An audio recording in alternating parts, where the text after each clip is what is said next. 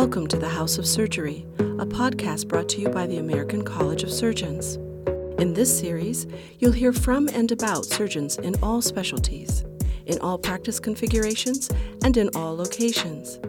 Their success stories, advice, challenges they've overcome, and words of inspiration as they serve their patients with quality, integrity, and professionalism, and strive to heal all with skill and trust. This episode features a fireside chat with ACS President Dr. Christopher Ellison about his career and life lessons. Dr. Ellison is the Robert M. Zollinger Professor of Surgery Emeritus at The Ohio State University College of Medicine in Columbus. The program host is Dr. Mohsen Shabahang for the ACS Academy of Master Surgeon Educators. The opinions expressed in this podcast are those of the participants and not necessarily those of the American College of Surgeons. Enjoy the program. Uh, Chris, it is a distinct honor for me to be interviewing you tonight um, as the president of the American College of Surgeon and as someone who I've uh, gotten to know for the past several years and uh, have had the honor of uh, co-publishing together and working on uh, some of the committees uh, together. So thank you so much for coming. Uh, for those who um, for those who may not know, just in the way of introduction, um, uh, we'll talk a little bit about Dr. Ellison's uh, kind of journey, surgical journey. But Dr. Ellison uh, was the chair of surgery at Ohio State University Department of Surgery from 2000 to 2013. he was interim dean at Ohio State University from 2014 to 2016 and presently um, he is the Robert Zollinger Professor Emeritus. Um, so it is great to uh, see you, Chris. Um, uh, eh, really, what uh, I wanted to start with was your journey, um, your early er, early on journey as a uh, um, uh, your path to surgery, and uh, what stood out to you on that path to becoming a surgeon. Well, thank you, Mo, and I really appreciate your comments, and uh, obviously, I'm grateful for Dr. Sachdeva and your uh, invitation to participate in this fireside uh, chat. So, you know, all of our journeys are a little bit different, uh, and mine was a little bit different than many people's. So, I, I think, uh, you know, first of all, I was very fortunate to get into medical school. Uh, at the time I applied, I mean, there were so many applicants and so few spaces. I was just grateful to get into medical school and and you know coming out of the University of Wisconsin, I was well prepared. Uh, and I went to I entered Marquette University at the time, which was in Milwaukee, and then a year later it changed its name to Medical College of Wisconsin, hmm. uh, that it is today. And uh, so I I was uh, just delighted to get in there, and then when I applied to surgical residencies, uh, you know, I interviewed at six or seven, uh, and the one that just stood out to me was the Ohio State University, uh, and I obviously, you know, that was a connection. You know, my family. I'm the second generation academic surgeon, so my father uh, was a surgeon at the Ohio State University, worked with Dr. Zollinger, described the Zollinger-Ellison syndrome, uh, and you know they were very prolific in terms of academic work and writing, uh, and it was almost like a natural, you know, going home type of a thing. When I left Wisconsin and went back to Columbus and and joined the residency there, and, was able to be trained really by uh, Dr. Carey and Dr. Zollinger. So Dr. Zollinger was still practicing a little bit. Dr. Carey at the time was the chair of the department, and but both of them uh, played little roles in my growing up. I mean, uh, the Zollinger and the Ellison families were pretty close at you know early on in my life. Uh, and so I, I knew the Zollingers. And then, you know, we moved to Milwaukee when I was like seven or eight, and then grew up in Wisconsin thereafter. But uh, when my, my dad uh, was the chair at, at Marquette, chair of surgery, and he had a very gifted uh, surgery resident named Larry Carey. And Dr. Carey was uh, his right hand go to person for many years. Uh, and, and Larry and I uh, uh, became very good friends. I worked in his lab, I did his statistics for him on some of his shock trauma things that he came back from Vietnam with. And, uh, you know, just was an amazing experience. And that's really uh, what got me interested uh, to go into medicine was my interaction with him. And at, at University of Wisconsin, I studied, you know, all kinds of things, but primarily psychology, believe it or not, and uh, and, and neurophysiology. So when I went to medical school, I was bent on becoming a uh, neurosurgeon uh, or a neurologist, one, one or the other. Uh, and as I went through uh, my time in medical school, I gravitated towards GI. Clearly, I mean, there was must have been something, you know, that I was infused with as a child that I was going to be a GI surgeon or whatever. But I uh, I loved every minute of it, and it came naturally to me. And so I, I, went down that path, went to Ohio State, and then joined the the residency there. So that's how I began my journey.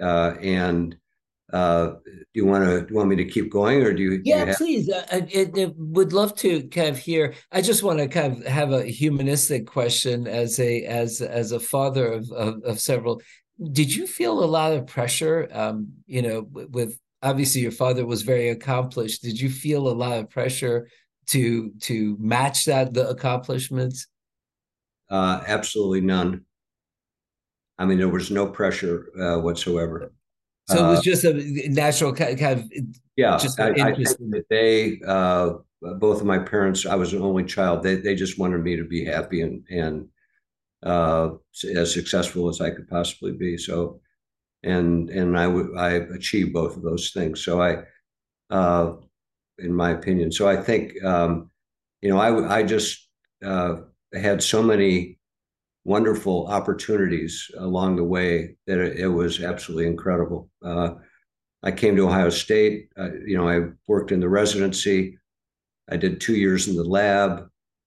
Uh, I did the, the chief administrative resident, which was an extra year after your five years plus two years in lab, and and that was an amazing year. Uh, I mean, I really learned how to operate in that chief administrative resident year.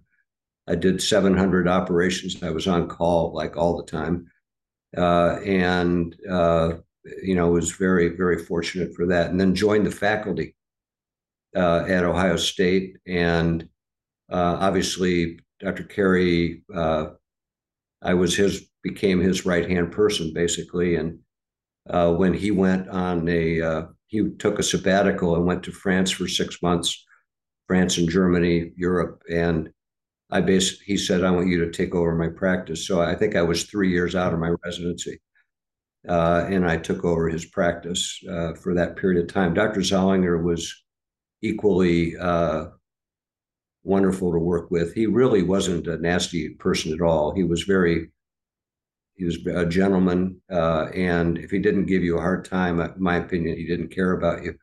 So I, so I think I, I think he was one of those really special people, very military oriented. Dr. Carey was Navy, and Dr. Zollinger was Army, and they were both, uh, you know, very organized. And uh, I, I was it was a pleasure to work with them. Uh, and let yeah. me ask you each step of the way, kind of what advice you would give. So, to an early attending, to a young attending, um, what would your advice be from your experiences in the early years? Well, I think uh, a couple things. One, uh, don't take on too much. Uh, in other words, by that I mean don't take on really difficult operations. I'm going to talk about clinical surgery mostly here. Mm-hmm. Uh, and I think that uh, I think a lot of times a young surgeon, when they go into practice, they get pulled in a lot of different directions. And of the all the residents that I've trained over the years at Ohio State, over 40 years, uh, I you know the residents I've always give the residents the same advice. When they go into practice, they should focus on inguinal hernias, appendectomies, simple colon operations, some straightforward breast cases, and maybe a thyroid or two. But stay away from the pancreas. Don't do anything with the esophagus. And if you do colon operations, beware of low anterior operations because they're much more complicated. So uh, that was my advice that, that, you know, basically do common operations and do them very well because, and then you'll build a reputation right. and get your skill set up, and then you can move on to uh, other things after that. So I, I think that was a great piece of advice that that I got and that I share with uh, all my all the trainees, and I think it it makes sense. I think the other thing is that as young academic surgeons talking about getting pulled in a thousand different directions. I mean, uh, you know, you'll be asked to write chapters, you'll be asked to jump in and you know review papers and write review papers, and uh, you know, really, you know, chapters are great, but they don't count for much on your CV, and you're much better off spending time uh, and I, I, I, I did not do this well, and that was writing grants. I mean, writing grants and doing lab research was not my strength. Clinical surgery was my strength, and education. So I think that uh, you know you have to realize your strengths and your weaknesses, and and move on from there. But I, I think you have to decide what you're going to be. You're going to be a clinical surgeon, educator, or a researcher, uh, and then focus on on you know, at least one of those areas, if not two. But it's very hard to be a successful surgical scientist and a, a clinician at the same time, given the complexity. Uh, that's my opinion, given the complexity of uh, surgical science today. Anyway. Thank you. I, I, appreciate that. And as you went along, uh, wanted to ask a little bit about your career at that stage. Obviously, you're you're as a leader, you've been very involved in education, surgical education. But as in your career as a clinician, as you were rising, um, where did administrative work and edu- surgical education? Where did they come into that clinic those clinical years? Well, I think uh, my first administrative role was really as the administrative chief resident. I made out the call schedules, and uh, I really didn't like it too much, to be honest with you. But uh, it did give me great access to know the residents and to to work with them. But that was also, you know, where I learned how to teach medical students. Uh, and you know, unfortunately, uh, at the time I was training, you know, there was no formal education in how to become an educator.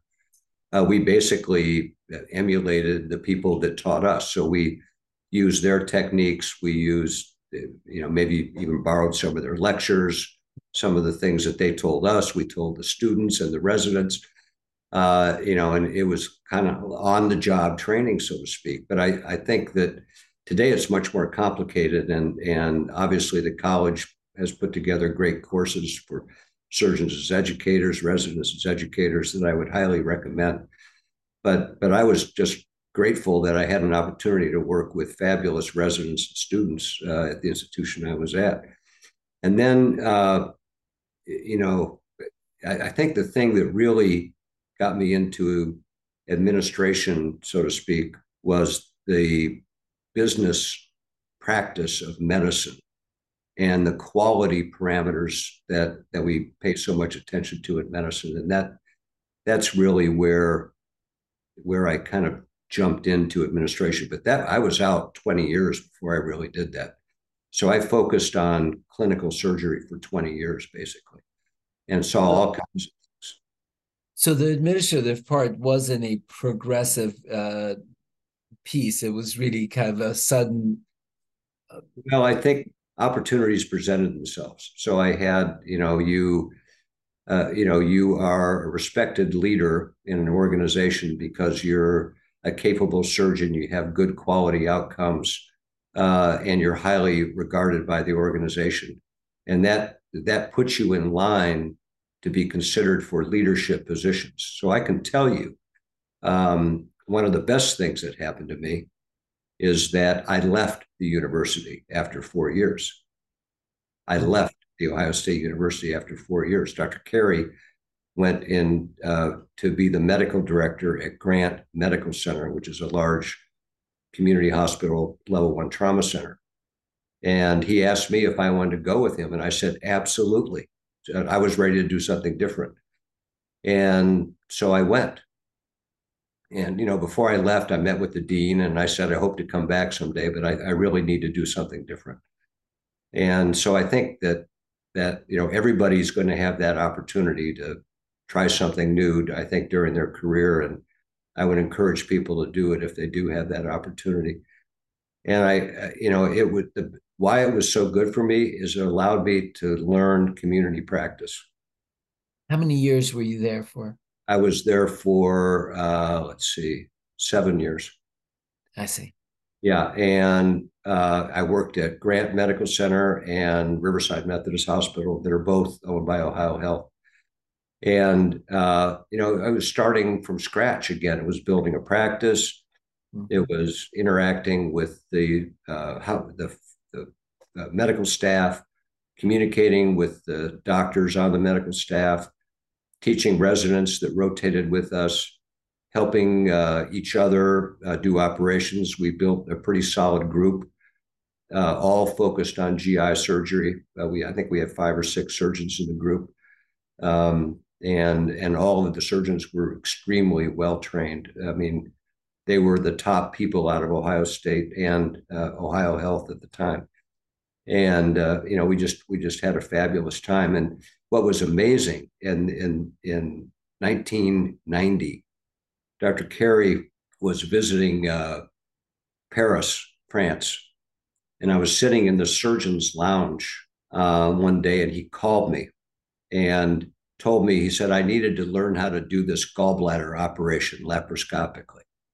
In 1990 and he was right and so we were in the community hospital and there was nobody in Columbus doing it. So we, you know, we basically started doing it uh, and trained ourselves, you know, high quality, made sure everything was all right, had an IRB, had it approved, uh, and and took it forward. And if, if, I was at Ohio State, that never would have happened. It never would have happened. And you think then, they wouldn't have taken a chance on a new technique like that?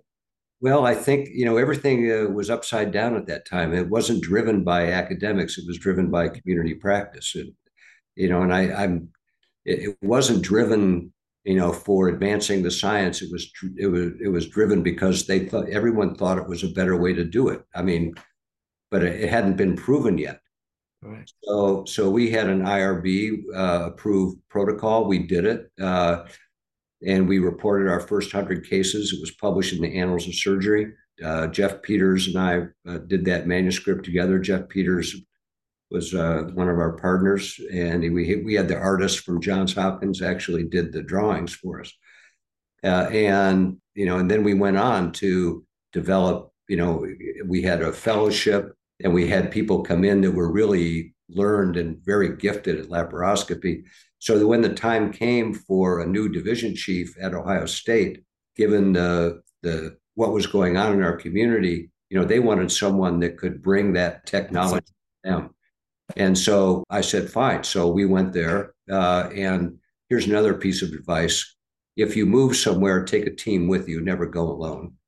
Mm. Uh, and so we we uh, you know I took uh, uh, our team with us. We went to Ohio State we moved the practices there, uh, and you know it was amazing experience. Uh, we you know did all the laparoscopy. We eventually set up the MIS Center, Minimally Invasive Surgery Center at Ohio State. Had a fellowship, but also all the residents were highly trained in laparoscopic skills. Had a skill center. Eventually, we, we were able to get it certified by the college and uh, you know, so that that was just a, a fabulous work and an opportunity that presented itself because you're a capable, well-respected clinical surgeon. Do you feel that you know just to take this? So really, you went out into the community, you learned this new technique, got it to a good place. Now you're back into academics, and as you said, laparoscopy was something that maybe it was it went more from community to academics, whereas many things have gone the other way. Do you see uh, many innovative things in your experience that have gone that direction, or was that just an anomaly of laparoscopy going in that direction? I I think it might be an anomaly, but you know I don't I'm not sure. But I I mean my opinion, my experience, I think it was an anomaly, and I I don't really know why, but it was it, it happened that way.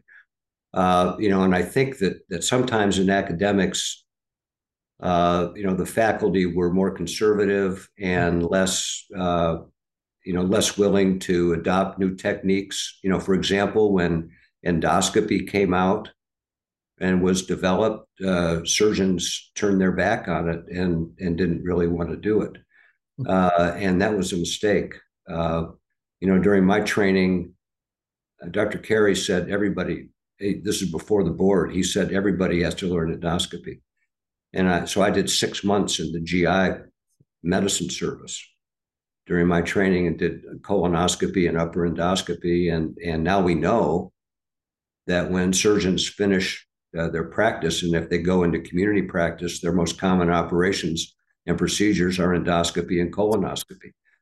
Uh, and so, you know, really, it's very important part of practice of surgery. But I, I think that uh, that's just an example of how sometimes in the, the, academic world we can be sometimes slower to adopt newer technologies. Now, you know, the opposite is true with endovascular surgery, which uh, is, is very, uh, I think, was pushed by um, the academic departments more than the community hospitals uh, and it was you know done in a very uh, orderly and successful way, and you know obviously has now become the the way that that most of the vascular uh, procedures are are done. Um, and I think robotics uh, is probably more so academic or at least large uh, community hospitals uh, are are the driver with those technologies as well. Uh, just to focus a little bit on the Stent as a uh, surgical leader in your chair years. Um, what stands out from those years? What uh, what would you like? To, what lessons did you learn? What what were some of the leadership lessons that um, uh, you think would be worthy um, for uh, for for our participants today? Well, I, I think uh, you know when I started when I went to Ohio State, my goal was not to be the chair of surgery. Uh, my, my, goal was to um, be the division chief of general surgery and build a, a strong division, and then help the department uh, be be a great department and figure out how how we could solve that and help the administration that was in the department do that. And then as as time went on, uh, you know, I was in the right place at the right time and had the right creds credentials, and you know, people said, you know, we, why don't you put your hat in the ring to be the chair? And, you know, there's always a lot of politics with those things, but, but I was delighted uh, to get that opportunity. Uh, and I did it for, uh, you know, as an interim for a year. And then uh, the new, we had a new dean come in and he agreed with uh, appointing me as the, uh, as the chair. And that came with a assignment which is really how I got interested in upper level administration. I mean, beyond being a chair, but mm-hmm. uh, and uh, at that time, our practice plans were uh, independent practice plans through the entire university. And his challenge to me was he wanted me to merge all the practice plans into a single one. And and Mo, I know that you know that that is not an easy task. It's a lot of convincing to do. Anyway, so uh, I found myself in that situation, and I learned uh, how to uh, negotiate um, that change and mm-hmm. move that change through the university. It took a while, but it, it took a while. Uh, but the faculty was stable and the merger was successful.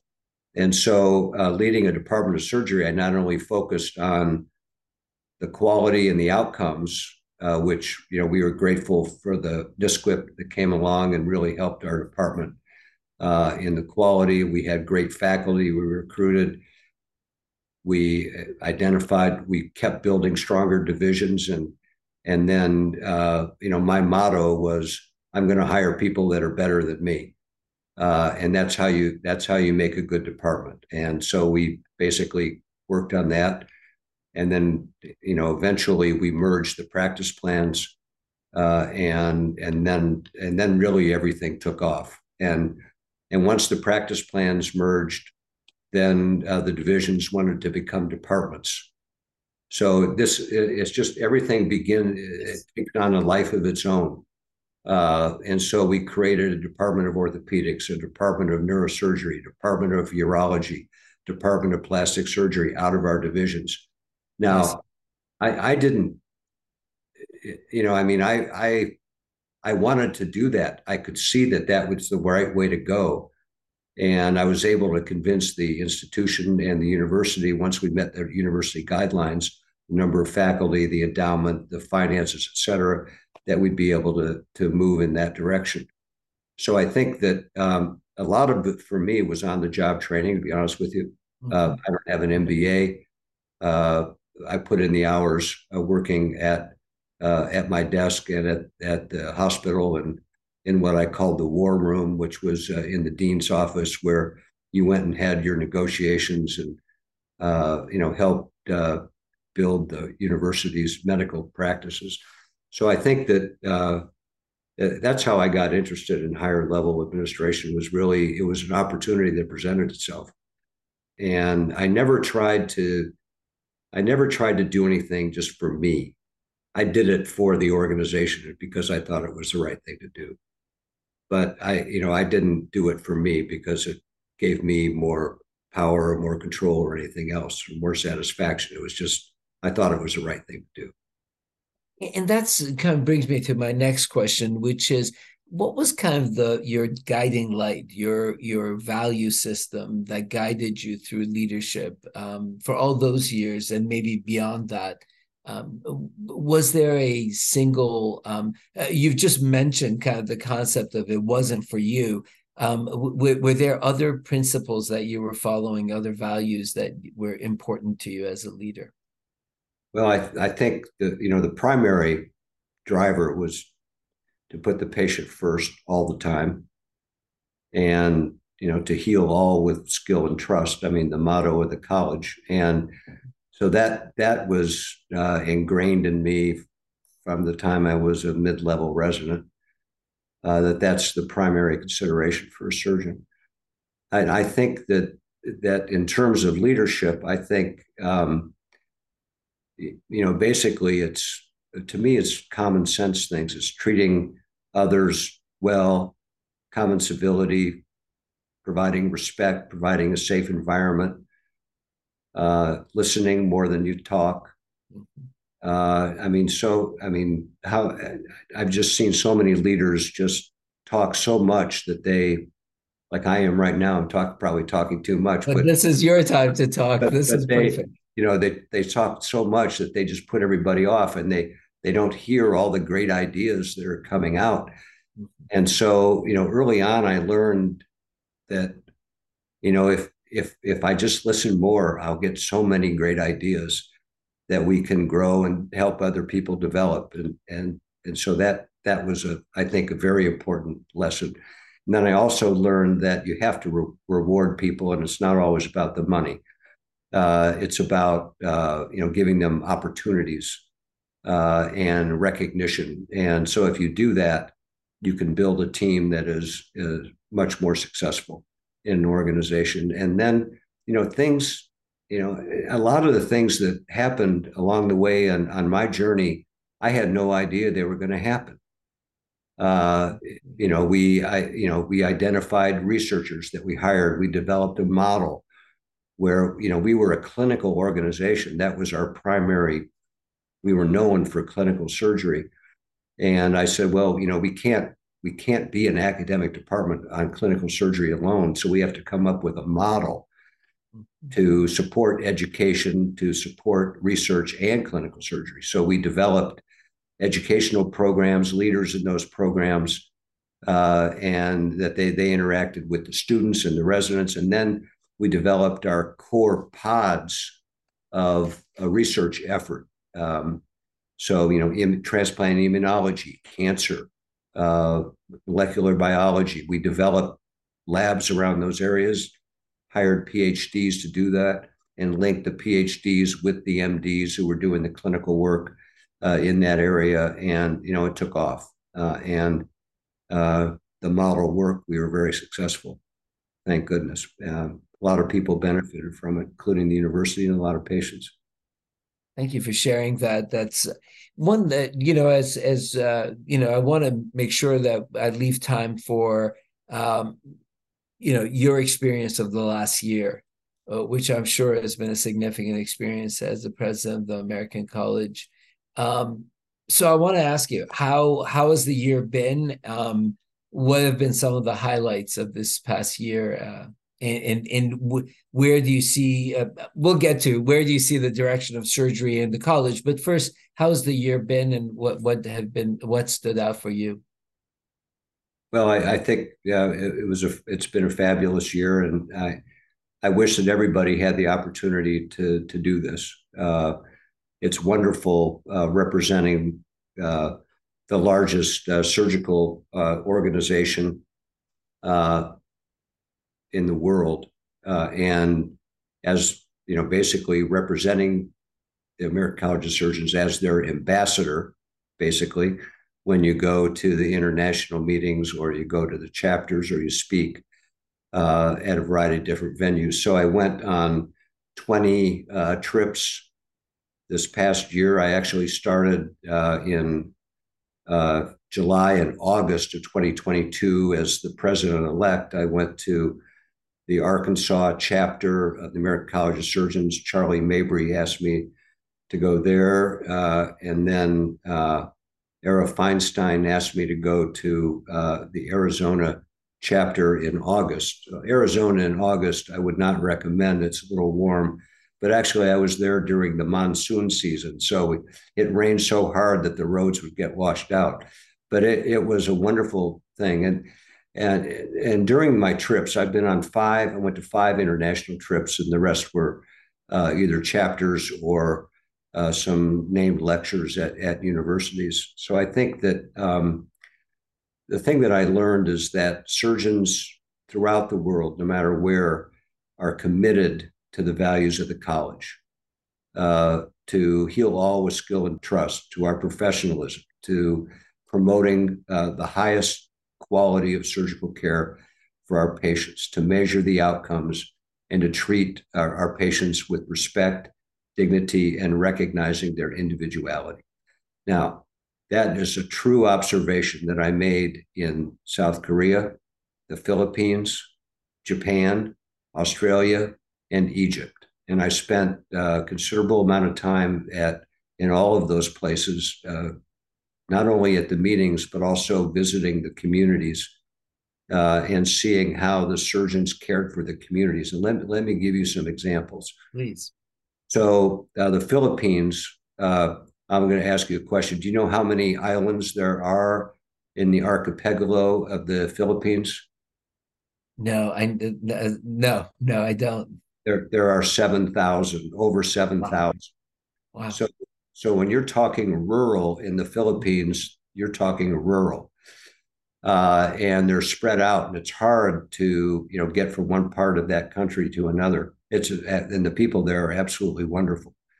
Uh, and the the Philippine College of Surgeons, which is modeled, uh, templated after the American College of Surgeons, uh, they have their meeting along with the Philippine chapter of the American College of Surgeons and they sponsored what would, what they called Surgery Day, and they had uh, such a backlog of cases built up from COVID that they they didn't know really how to manage them, and so they had Surgery Day, where they would you know periodically they would have a day 200 surgeons at 200 different organizations would do operations. They started at nine o'clock in the morning at the same time they worked till five o'clock of the day, no charges for the patients.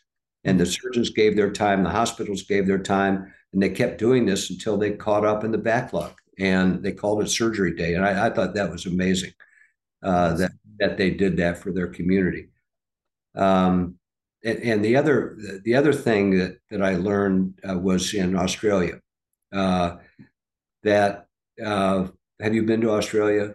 I have not. No. Oh, okay, so I I think uh, you know they treat the Aboriginal people with incredible dignity and respect.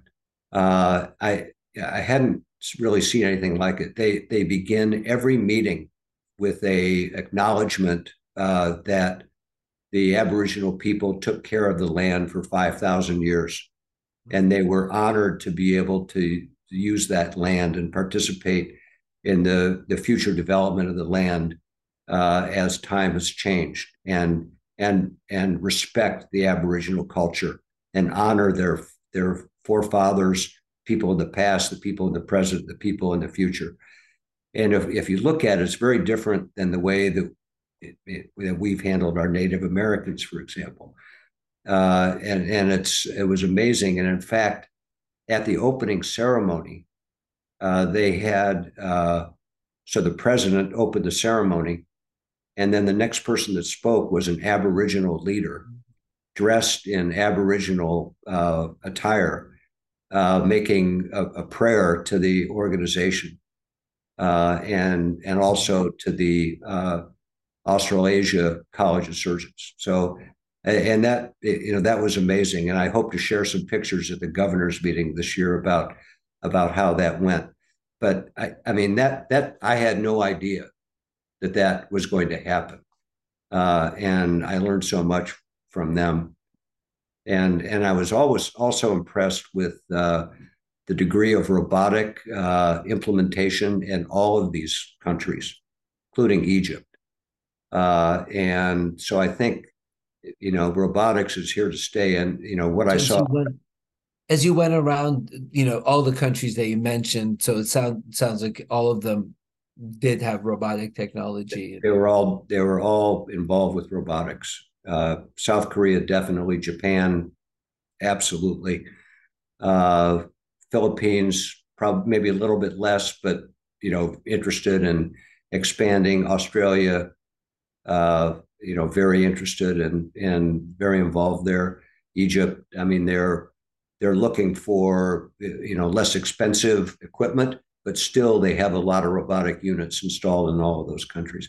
So I I uh, I was very impressed with that. But I think the thing that impressed me most is the commitment of the surgeons to doing what's best for the community. So in that respect, you feel that the value values you saw in surgeons from all of these different countries, it seems like there's a lot of resemblance, that there's a lot of commonality between surgeons from different countries. Absolutely, and I and they uh, you know, they really respect the values of the American College of Surgeons, mm. and they and they uh, that's why they are members of the American College of Surgeons. They're fellows of the American College of Surgeons, uh, as because they their values are aligned with the values of the college.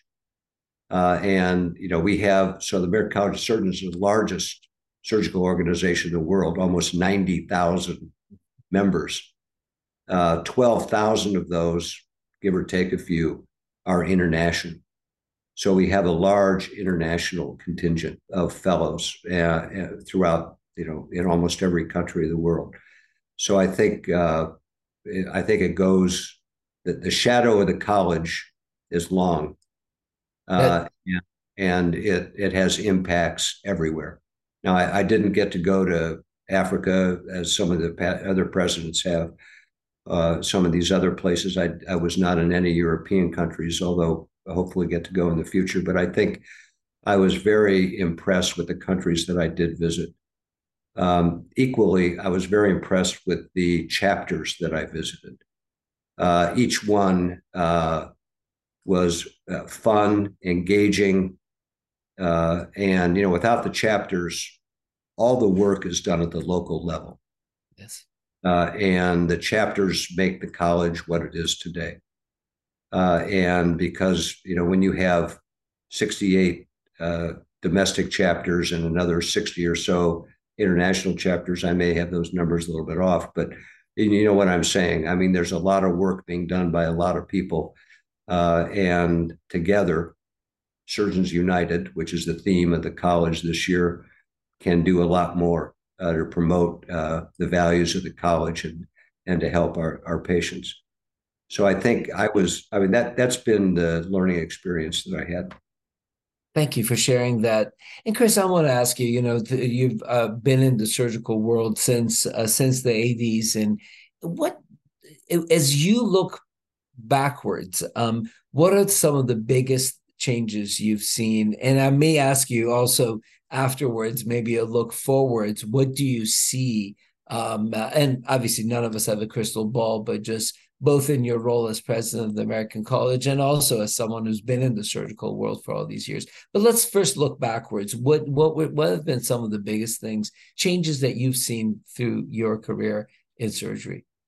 Well, I, I think there are uh, probably four major changes that that I've seen, um, maybe five. Um, the first was endoscopy and colonoscopy and I alluded to that a little bit during my training. I was, you know, we were involved. All of us were involved with with doing those procedures, uh, and and you know, fortunately, surgeons through uh, through SAGES basically we were able to invo- be involved with doing endoscopy and colonoscopy.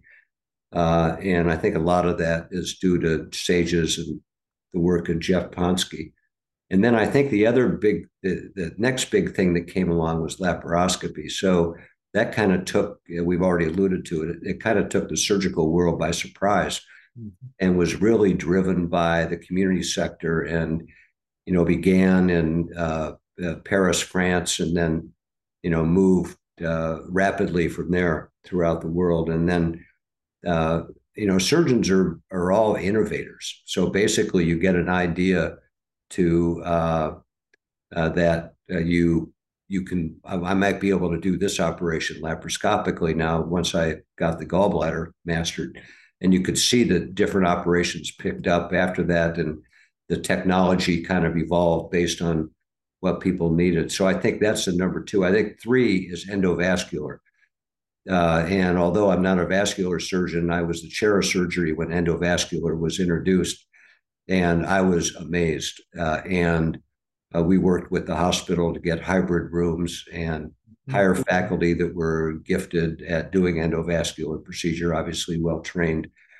Uh, and uh, you know, and then I, I, think from an education standpoint, uh, endovascular has now created a problem in that nobody knows how to do open aneurysm repairs uh, and that when an open aneurysm now comes in, it's going to be complicated, difficult to do. They may have already had an endovascular procedure, and now they have a leak and a recurrence or whatever, and there's not anybody to do it. So I think that you know having simulation models around uh, open aneurysm repair is critical. I think the fourth is robotics, uh, and I I think that uh, robotics is an amazing uh, development. Uh, and we did our first robotic operation at Ohio State in 1999. It was a cardiac procedure. Rob Michler did it. I may have been a mitral valve repair or something like that. But but you know it was an amazing operation. Uh, and robotics uh, is here to stay. I can I, I can just tell you. I'm 73. I'm probably too old to start sitting at the console and learning how to do robotics. If I was younger, I would be spending a couple days a week you know learning you don't see you don't see that going backwards obviously there's still people who predict the demise of it but you don't see that going backwards you know i i don't see it because uh, i think it it's it's actually easier than laparoscopy uh, the surgeon is sitting down so it's ergonomically helpful for the surgeon you don't get that little kyphosis uh, that most surgeons have from leaning over the operating room table uh, and plus, you can see so well. And the anastomoses are like so, they look so beautiful when you get done. And, you know, I think overall, I think the cost may be a little bit higher. I don't know. Uh, I think the complications are probably the same, but it the overall satisfaction is greater for the surgeon to do it robotically. And I think it's a great equalizer. So, kind of, and, and, this is a question I want to ask you, and I apologize I interrupted you a little bit, but just from a surgical education standpoint, so we are so you've just mentioned four huge evolutions in your career as a surgeon. What would your advice be to surgical educators? How do we prepare learners for this massive evolution that they will go through potentially in their 30 years or 40 years in surgery?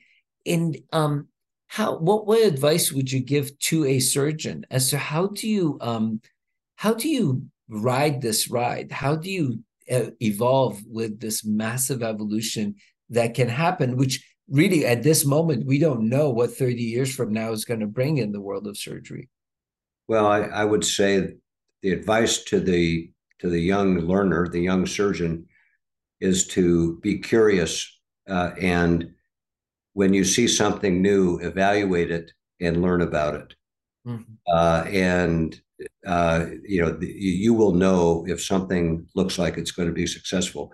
When uh, tell me when you saw the, your first laparoscopic cholecystectomy did you say wow i have to learn how to do this? Exactly. So that's the kind of thing. And when the first endovascular stents were done that was the same thing. Uh, so i don't know what's coming what's going to happen in the future. The technology is obviously there. Uh, the robotics instrumentation might get miniaturized maybe smaller we may not need such big operating rooms i don't i have no idea but whatever ha- whatever comes the way, it will be incredible. Uh, and so I think that having uh, students and learners that are capable of professional development, having professional curiosity, the ability to learn on their own is critical. And what's even more critical is to have uh, organizations such as the American College of Surgeons be ready to pick up uh, and give educational courses on new technology when it becomes uh, indicated, uh, so that we do not repeat the the occurrences that we had with laparoscopy, where you had, you know, all these small courses that were going on, uh, and I think that having the Division of Education uh, be responsible for that and the uh, the educational institutes is great because they that they can pick up a lot of these activities as they come along and provide, uh, I think, really well developed curricular based learning. So I think that curiosity and solid organizational opportunities for education and learning are, are critical. Now, you know, I think I missed a big one, and that's uh, uh early recovery pathways. Mm-hmm. Uh, uh, ERAS is unbelievable. Uh, and, and I think that that will continue. You know, we're all learning how to best apply those techniques. I'm not sure you're aware of the study from uh, the Cleveland Clinic uh, in Florida about outpatient colon and rectal surgery. That's pretty amazing. No, wasn't. Yes. Yeah, yes. yeah, and and so I I think that that you know there are a lot of things that we can learn. So it's not just technology. It's te- it's technology. It's how we treat disease. Um, it's you know immune checkpoint inhibitors for a variety of different cancers. Uh, so surgeons have to be on top of everything uh, because everything's not cured with a knife, uh, or might be cured th- through a different operation, uh, or might be cured with a medication. So I think surgeons have to have to know everything. It's it's not just about the technology. It's about applying what's best to our patients. And we all know that the best surgeons are the surgeon that knows when to operate and when not to operate. Chris, um, you know, I want to make sure I see one question, um, and I want to make sure I leave a little bit of time about some of the educational activity, and maybe for uh, just in the seven minutes or six minutes that we have left, I want to make sure to get to the academy and also the blue ribbon um, committee that you are chairing, and I want to make sure that um, we leave time for you to talk a little bit about the Blue Ribbon Committee. Great. Well, I, I think uh, this is really a passionate thing, and and probably one of the most important things that I've done during this past year is to work with Steve Stain. S- Steve is the president of the American Surgical Association, and he and I last September uh, agreed at a at a think tank at the American Board of Surgery on EPAs that we would uh, lead a uh, second Blue Ribbon Committee, and so we uh, were uh, we reached out to Dr. Sachdeva and Dr. Turner uh, and received their blessing, and they're participating in the steering committee, the Blue Ribbon Committee, to to really move this out. So we so we looked uh, at the original uh, paper that was written in 2005, published in Annals of Surgery, uh, and uh, looked at what their recommendations and you know we found that there were a lot of things that happened and that that the recommendations were accomplished uh, particularly areas where we had control but some of the other areas uh, there was opportunities for further expansion. So we currently have a, a committee that we've reestablished. There we have eight um, uh, subgroups or subcommittees. Uh, the the total number of surgeons on the panel is 60, about 60, and we cover the whole gamut: uh, medical student education, resident education, training of uh, surgical scientists, transition to practice, faculty development, um, uh, newer methodologies in education, including AI and simulation. Uh, we have specialty consults that can help us, uh, consultants that can help us analyze and fit those items into our final recommendations. So we we've been working for you know little really a little over a year, uh, and we actually did begin our formal work in January, and we have a in-person meeting at the ACS offices in Chicago in uh, November mid November and we have a couple other uh, town hall meetings with the Blue Ribbon whole Blue Ribbon Committee to finalize kind of our final documents, and then we'll make some recommendations at the uh, American Surgical Association in April. So I think that that we are our, our goal is to be bold, to make recommendations. We're we're not going to lay out blueprints for implementation, but we're going to lay out uh, opportunities for improvement? How can we make, how can we help and enhance the young surgeon that's training to be a better surgeon, mm. te- technically and professionally? Uh, and I think that that we will uncover, I think, some really great ideas in this. And the group of people we put together, I, I don't have the list in front of me, but you know, you will all be familiar with uh, with all the people that that are involved. So that that is a major work effort. And again, it can't be done without the support of the college and the Division of Education, the academy, and the staff. Uh, really appreciate that. Great. Thank you. And and and and and and, and that's going to be so for anyone listening to this. That's uh, the plan is culmination by the American uh, Surgical Association meeting in the spring. Right in in April. In April. Chris, this has been an amazing conversation, and I want to ask you any final um, pieces of advice or pearls of wisdom. Well, I, I uh, well, first of all, I appreciate the opportunity, uh, and uh, thank you for your expertise in terms of interviewing. And Dr. Sachdeva, thank you for the for the invitation. I, I greatly appreciate it. Thank you for joining us on the House of Surgery podcast brought to you by the American College of Surgeons. If you like this podcast, please rate it five stars and let your friends and colleagues know about the podcast. On social media, use the hashtag House of Surgery. You can learn more about the American College of Surgeons, its members, programs, products, and services at facs.org.